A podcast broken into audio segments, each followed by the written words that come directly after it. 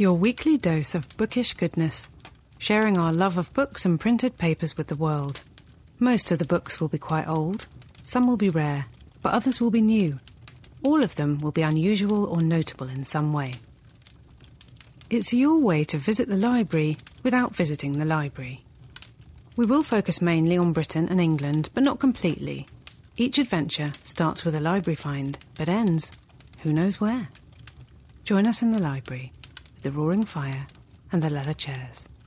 Cigars optional.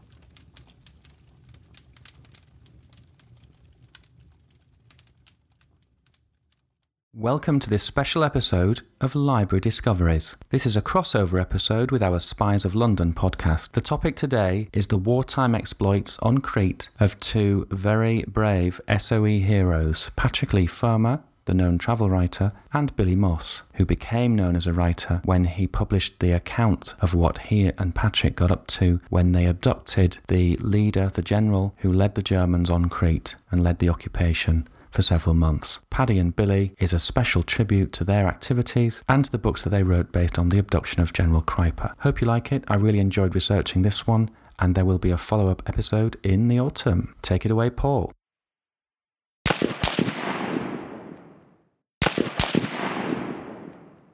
Although the idea was Paddy's, he was very much helped by a guy called Billy Moss. And Billy Moss went on to write up his experiences in a book called Ill Met by Moonlight, which became a very well known movie starring Dirk Bogarde as Patrick. So we have spies, we have travel writing, we have a very special book coming from the library, which is Ill Met by Moonlight by Billy. I didn't just want to do the normal kind of half hour thing. So we may do two episodes. We may split them up and do one now in August and one maybe later in the autumn. We could look at Artemis Cooper's biography of Patrick and just give you a little clue as to what Paddy got up to on Crete. So here we have page 169. Paddy had first outlined his plan to kidnap General Müller to Jack Smith Hughes of SOE's Cretan desk. Smith Hughes reacted positively to the idea, as did his commander, Brigadier K.V. Barker Benfield. Paddy was given the go ahead, promoted to the rank of Major, and told to put together a team. His instinctive choice for the job of second in command was Xan Fielding, but two things made that impossible. The first was that Xan was in Crete,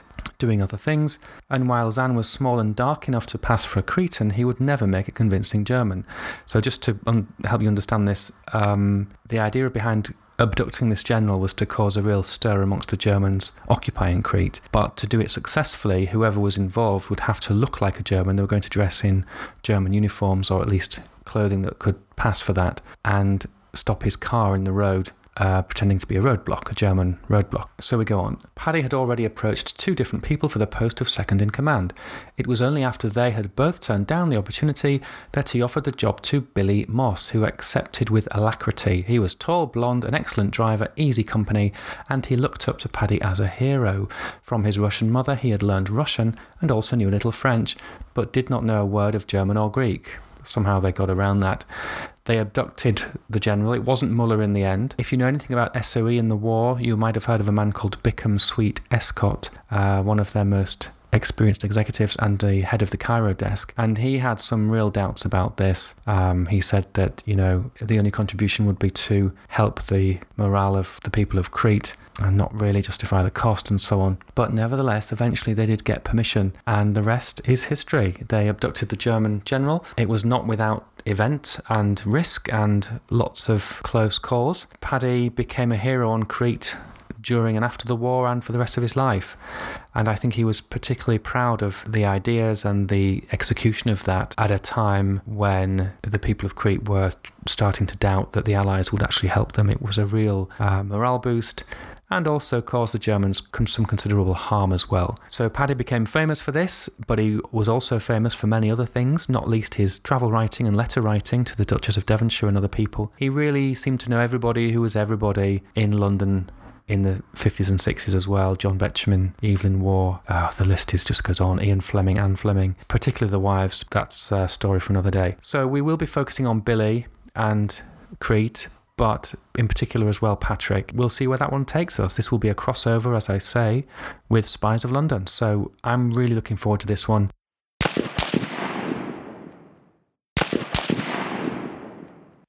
The two main books for this episode are the accounts. The two books at the heart of this episode are the accounts of the abduction of General Kreipe by Moss and Leigh Fermor. Billy Moss's book came out in 1950, and Patrick Lee Fermor's didn't come out, at least in book form, until after his death. His account was commissioned uh, as part of a larger work about the Second World War, and he wrote a chapter for that book, which then expanded into a full book of his own. They are very different. Billy's was delayed by the establishment in Britain, SOE and others who wanted to protect the individuals mentioned in the book. That is not an excuse that really washes with me, having seen what happened with Spycatcher and so on. It was perfectly possible for Billy to put out a version of this book without naming anybody or with using made up names. My suspicion is that SOE, my understanding is that SOE was known to be secretive to the extreme, all kinds of rumours about fires in the records office and so on. And one of the reasons we have so few really good accounts from the SOE times is that the secrecy was just absurd. Even after years, after decades after the war, people were expected to take their secrets to the grave. Most of them seemed to. Equally well, perhaps, most of the escapades that they did were fairly routine. You know, blowing up bridges might be fun if you're doing it, but it doesn't make great reading. Whereas abducting a general, the leader of Crete, the hated figure, Muller, and doing that successfully would have been incredible. It's a shame that Muller got taken away before they could do it, and they they got Kreipe, who by all accounts was a nice guy and had absolutely no time to take reprisals on anybody in Crete, was taken off the island by SOE within weeks of his arrival and spent the rest of the war in a concentration camp in Canada and, and later in Wales. So they got the wrong guy, which again, people like to mock SOE and say, well, they were just amateurs. But very often, the amateurs, partially perhaps through ignorance, through lack of training, lack of equipment, lack of support, did things which others would not and which were in fact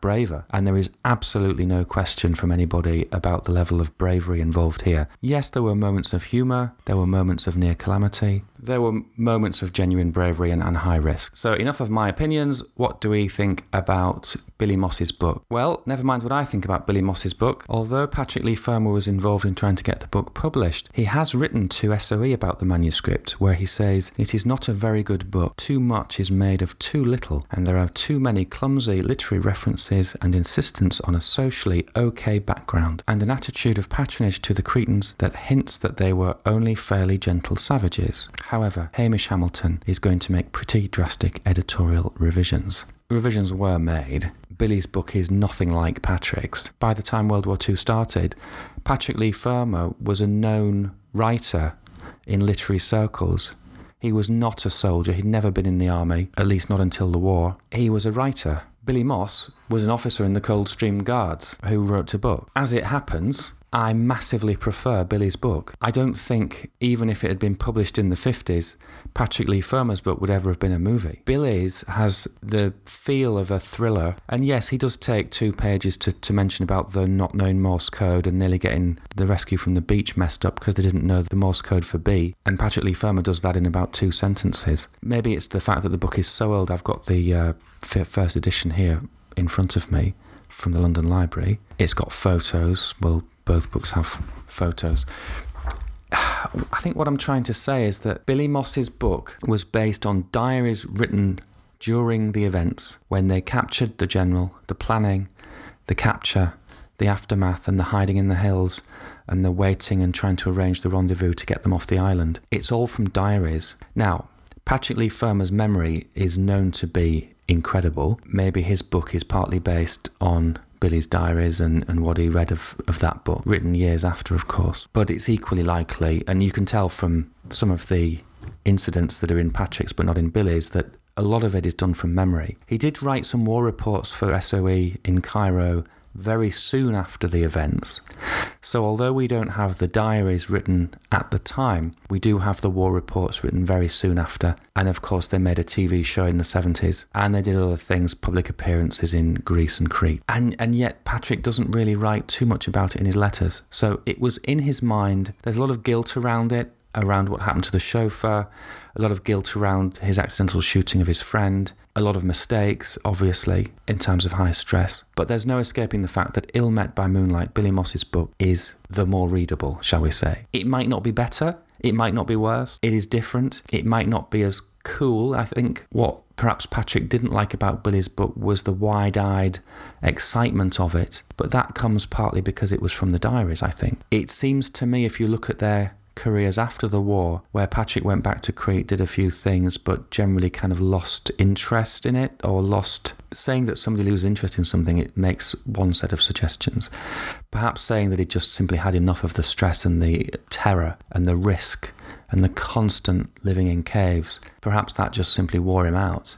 Whatever happened, Patrick left Crete behind. Yes, he settled in Greece in later life, but emotionally, if you look at all the letters, thousands and thousands of pages of letters, Crete has been left behind, and Patrick lived into his 80s. Billy could never leave the war behind, and he died at the age of 44, 15 years after the book was published. It was Patrick's knowledge of Crete, his local networks, his grasp of the language, his learning and education, not his combat skills, although he certainly did exhibit military behaviours. It was Patrick's awareness and planning and constant creativity that made the abduction of General Kreipe possible, but Billy was a key part. He was number two. He was absolutely crucial at key times. He was the one who hit the chauffeur, who had his hand on his gun. This would not have happened as successfully as it did without both of the guys. I don't think it matters too much whose idea it was.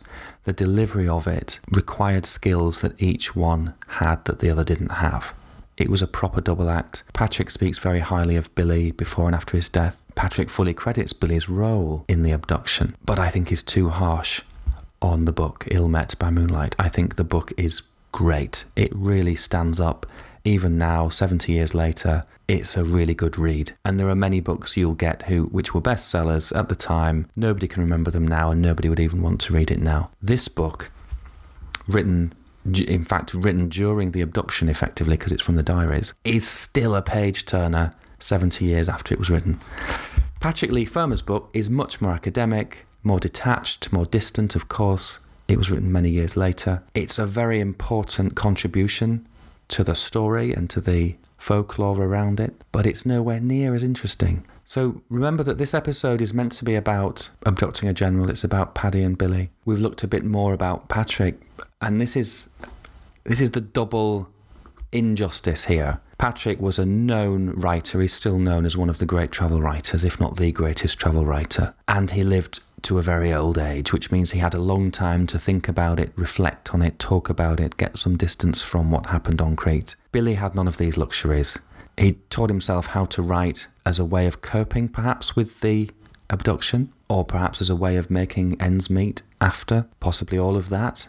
He became quite famous for a while and wrote other books afterwards because of the success of this book and its film. But Billy died at 44 in a troubled state. People say post traumatic stress could well have had a part in that. But Patrick, living a long time, being a gifted writer, was always going to have the last word, and perhaps he knew this. People say that he allowed Billy's account to stand on its own for decades as a tribute to Billy and a tribute to their adventures together. But I think he was always waiting to have the final word on this, and he has had the final word until now. But there is more to come on this. I have found the National Library of Scotland has Patrick's papers. They were bought by the John Murray Foundation, which is Paddy's publisher. There are hundreds of thousands of pages of stuff. The inventory is 80 pages and it shows there is a big section on Crete and the General's abduction. It's free to access for the public, so I will be accessing it and I will be looking at it and I will be expanding on this in various ways. There might be a follow up episode in the autumn. There might be some blog entries as I go through the archive. I remain convinced after everything I've seen and read and heard third and fourth and fifth hand about this that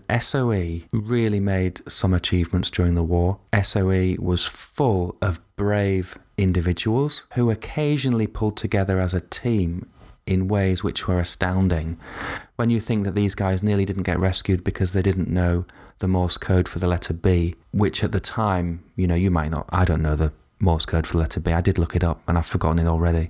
But at the time, Morse code was an absolutely essential piece of military training. So you could signal by flashlights and so on to boats, aeroplanes. They had not the right training, not the right equipment, not the right level of planning and help and assistance from the regular forces. What these two guys did with the local people helping them, assisting them, providing useful intelligence, connections through villages and family groups, reporting on the positions of the German occupiers at all times. This was a classic piece of, of first and foremost teamwork and also just sheer bravery. It didn't have any impact on the course of the war, but it did help Crete. Crete believes at times that Britain didn't help them enough, that the battle for Crete which resulted in the Germans occupying Crete for the rest of the war, was mistakenly carried out, perhaps negligently carried out. Perhaps we can look at that again in the autumn. The feeling from these two books, which for clarity are Ill Met by Moonlight by Billy Moss and Abducting a General by Patrick Leigh Fermor, although published after his death, are an important chapter in Mediterranean wartime history. They deserve to be better known in Britain. They are well known in Crete. There are monuments and memorials. The Patrick Leigh Fermor house in Greece is stuffed full with his memorabilia. These two deserve better remembrance and recognition in the UK. And hopefully, this episode will help to revive that and, and to bring this story to a new audience, a younger audience, a different audience, an audience struggling with, with its own adversaries in a different time. Yes, we have the technology, but it would still be handy to have a flashlight and a book of Morse code, even now. Even when your mobile phone battery is dead, the internet's gone down, and the GPS doesn't work, a torch and a Morse code book would be very useful.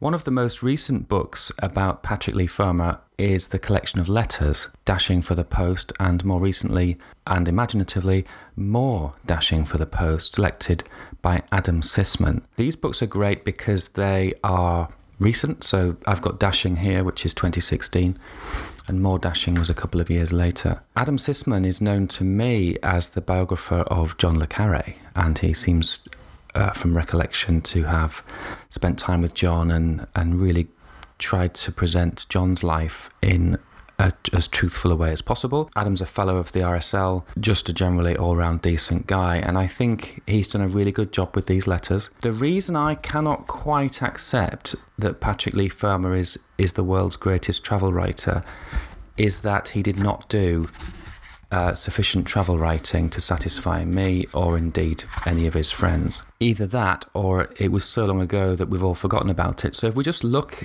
even in this copy of Dashing here, we start with the Traveller's Tree. Now, the Traveller's Tree is very significant, not least because it's Patrick's first full length book about the Caribbean, but because it allowed me and others to suppose Patrick might be the model for James Bond because Patrick knew Ian Fleming before and during the writing of Casino Royale. And in one of the Bond books, it might be Casino, Fleming or has Bond mention the Traveller's Tree and say what a great book it is and how interesting it is about voodoo and all this. Patrick then went on to write The Violins of Saint Jacques three years later. Then in 1957, we have A Time to Keep Silence. But really, Mani or Mani in 58, his book about Greece, is when he really takes off strangely this is this is my criticism here and it's who am i to criticize anybody of course? In 1958 we have Mani in 1977 we have a time of gifts.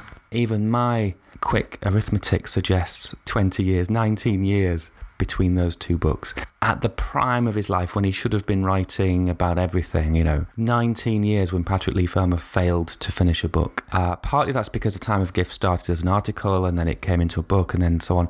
And it refers to his great trudge, his walk across Europe when he was 18. So it was a, a middle aged man writing about an 18 year old boy, and it's fabulous. It, I think it was perhaps a little bit too fabulous, and therefore Patrick waited another 10 years before he produced the second volume, and he never produced the third volume. It never got finished, and it had to be finished by uh, Artemis Cooper after his death. And I think this book in front of me, Dashing for the Post, provides an explanation. So, uh, first of all, these are letters, as you might have guessed, but a good proportion of them were written during the time when Patrick was not producing any books.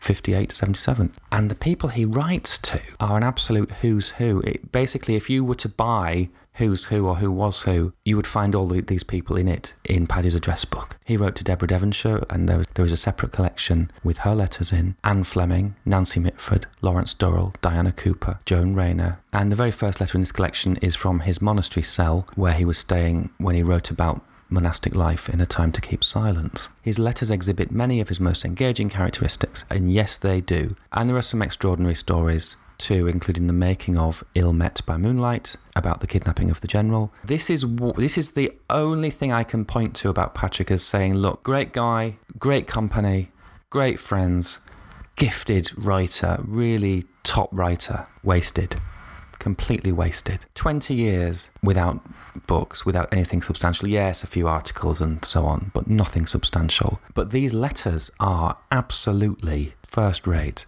And the issue I have with that is that there are people, and there are many, many people, who will not buy a collection of letters. End of story. They just won't do it. Be, and be, understandably, you know, I wrote an article some years ago about the art of letter writing and, and, reading collections of letters, and some of them are terrible. I found Georgia O'Keeffe's collection just awful. But occasionally, you get a diarist or a, a letter writer. What's what's what's the word for a letter writer? You get a letter writer who is just so good that you just have to read. You have to read them. And although I preferred In Tearing Haste, that's partly because Patrick's intensity is offset by Debo's kind of more measured approach, her lighter approach. His letters themselves could be, you know, feature articles in the Times or any newspaper, any literary journal. They are exceptional. Yes, they are overbearing sometimes. If you read one after the other, you know, you don't perhaps realize that there are months or years in between each one. The combination of them is quite a heavy read, and, and letters are great for flicking through on Boxing Day. The letters of Patrick Leigh Fermor do make up for the loss of those 20 years. His wartime achievements and his approach to life before the war when he walked through Europe as it was changing in front of him are genuinely brave. It's easy to say now, oh, you know, between my A levels and my university degree, I'm going to go off across Europe. What those people mean is usually train, some of them even mean plane, some of them drive perhaps in a rusty old car. Nobody means walk although he didn't walk the full distance, of course, that is how he set off. He literally set foot across Europe at a time when it wasn't the safest thing to do. It was the early 30s, so it was nowhere near the war, but things were going in that direction. Things were changing very quickly, and Eastern Europe, Transylvania in those days, was even less developed than it is now. So for an 18 year old to say, you know, I've been kicked out of so many schools that I don't think the military is for me and I don't think university is for me. I am who I am. I know who I am at 18 and I am going. And I'm going on my own with two boots and a book and a pencil. That in itself tells you everything you need to know about Patrick Leigh Fermor. And the letters just reinforce that. He has he travelled his whole life, whether for work or just because he couldn't sit still. These letters, the letters of Patrick Leigh Fermor, Dashing for the Post by Adam Sisman, is brilliant. Don't start with it. If you need to start with letters, start with the Devonshire letters in tearing haste. I would start with the Artemis Cooper biography. Library Discoveries is available wherever you prefer to subscribe to your podcasts.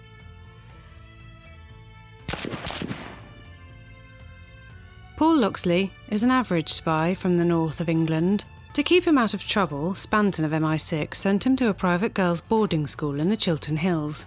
Unfortunately, as so often in the past, trouble found him.